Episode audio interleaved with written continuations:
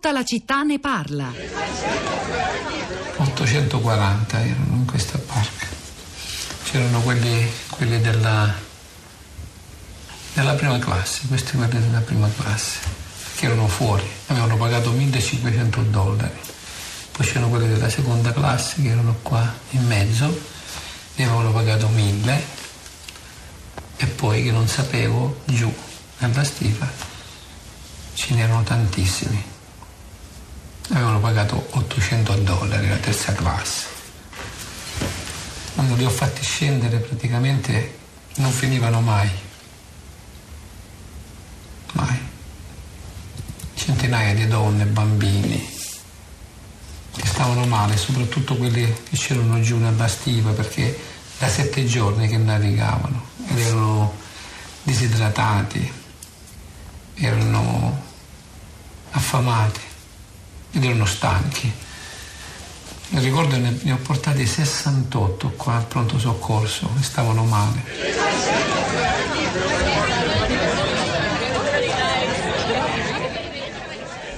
Era una clip tratta dal um, documentario del film del 2016 Fuoco a mare, diretto e sceneggiato da Gianfranco Rosi, girato a Lampedusa. Molti di voi lo avranno visto. Segue la vita di un ragazzo Samuele mentre gli uomini della Marina con la Guardia Costiera sono impegnati a soccorrere decine, decine di, di migranti in difficoltà sui barconi. Nella, nella clip eh, la voce che avete sentito è quella di Pietro Bartolo, il medico che dirige il poliambulatorio di Lampedusa. Il documentario ha vinto l'Orso d'Oro per il miglior film al Festival di Berlino, nonché il Nastro d'Argento per il documentari, tutti e due nel 2016 ed era forte, lo ricorderete, l'attesa anche per la sua partecipazione agli Oscar, un film molto importante, ci fa piacere ricordarlo. E um, ci fa piacere anche leggere e pubblicare i tanti sms che ci state mandando, quello di Cecilia eh, pone una domanda, eh, come si posizionano le istituzioni italiane rispetto alla situazione dei centri di detenzione in Libia, ci interessa come vengono trattate le persone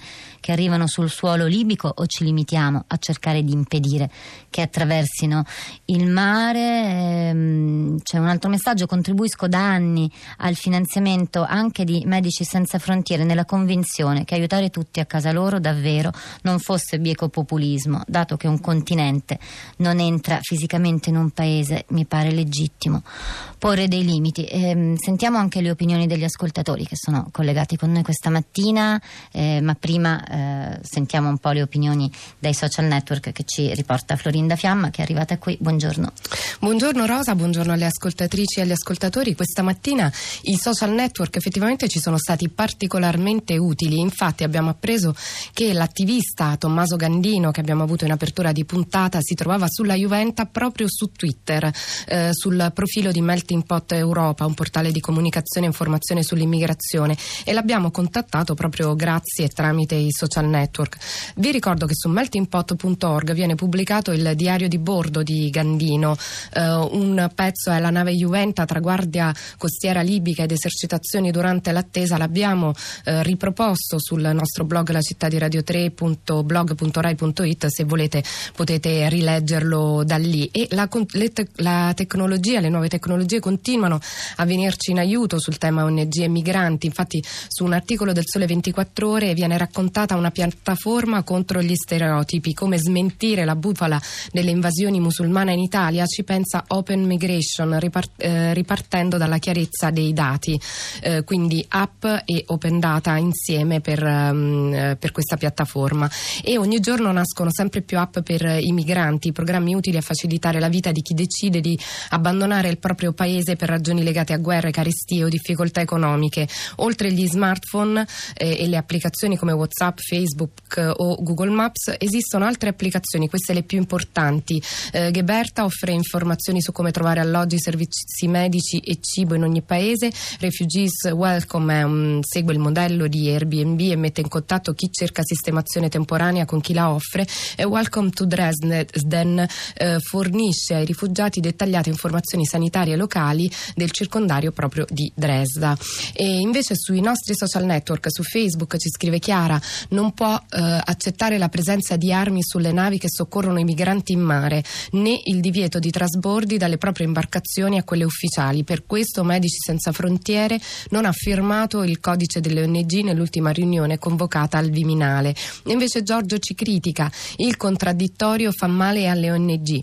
Da quando le ONG ci riportano tutte queste risorse mi hanno già aumentato la pensione tre volte, ormai non so più dove spendere tutti quei denari. Per favore non portateci più risorse perché le nostre pensioni sono già alle stelle. E infine Luciano su su Twitter scrive Minniti eh, ha presente l'aiuto che danno le navi ONG anche su richiesta della Guardia Costiera?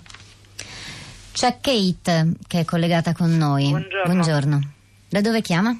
Io chiamo da Verona, in realtà avevo mandato un messaggio, non pensavo di cioè, avevo mandato un sms, mi sono stata contattata da voi. Non pensava di essere richiamata No, per no. parlarne in diretta? Beh, proviamo. Perché, eh, semplicemente la- la- eh, la- le questioni di cui si parla oggi e di cui si parla ogni giorno comunque mi coinvolgono profondamente in, in maniera emotiva proprio e, e non solo, nel senso che nella mia vita sono anche andata a fare missioni umanitarie quando ho potuto, in, in Kosovo, in, in Albania nel 99 per esempio.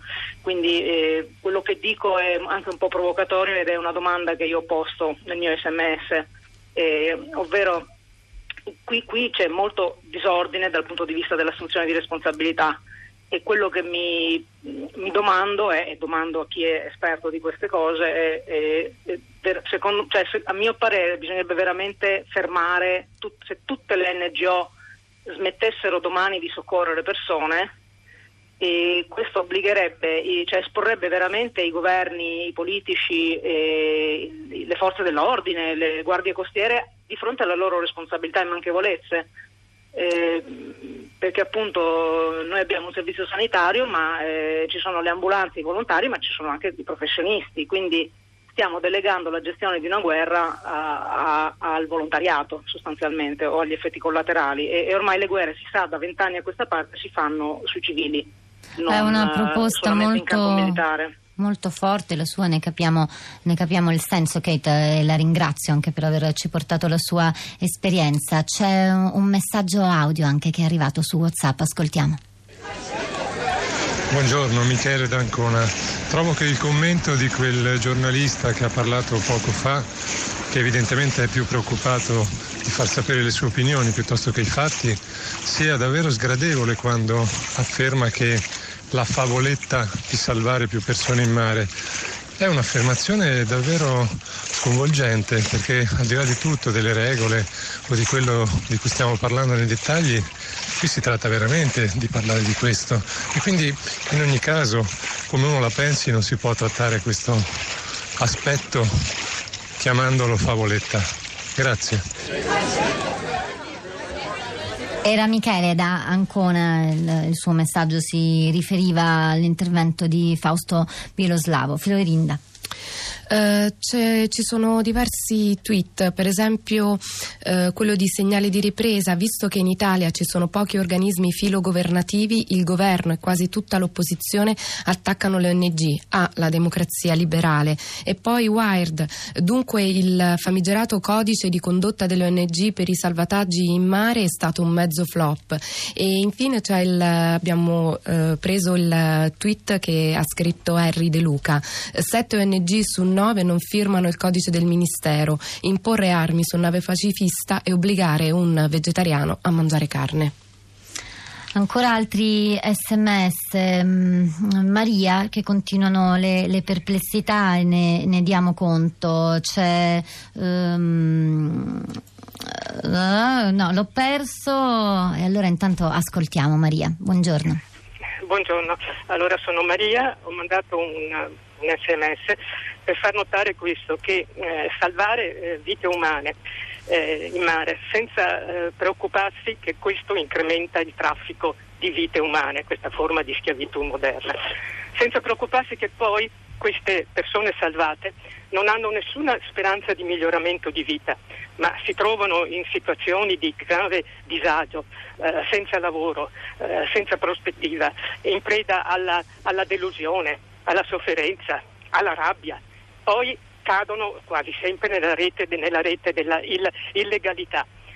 non preoccuparsi di tutto questo non è altro che una forma ideologica di buonismo. Eh, priva di ogni prospettiva di tipo realistico. Non so, per esempio, il presidente del Mali, tanto per dire, ha mandato, ha diramato un, un, messaggio a tutto il suo popolo per dire non affidatevi ai trafficanti, se andate via, se emigrate, cercate di avere un permesso regolare, preoccupatevi che la strada sia aperta, che abbiate prospettive.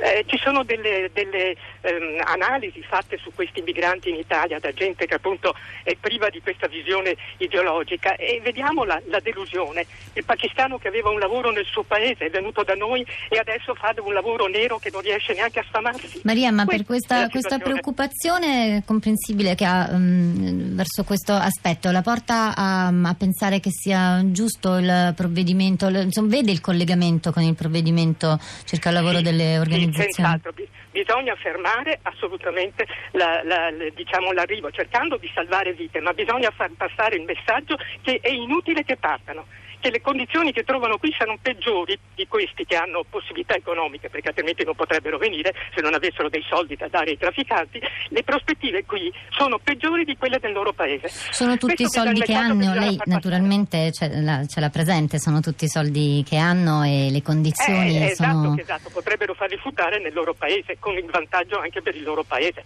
che viene spopolato dalle forze più vigorose in un certo senso, più energiche. Ma tutto questo, le ONG e tutti, tutti, quelli che hanno il, il buonismo nella, ideologico nel sangue, non lo prendono in considerazione. Un...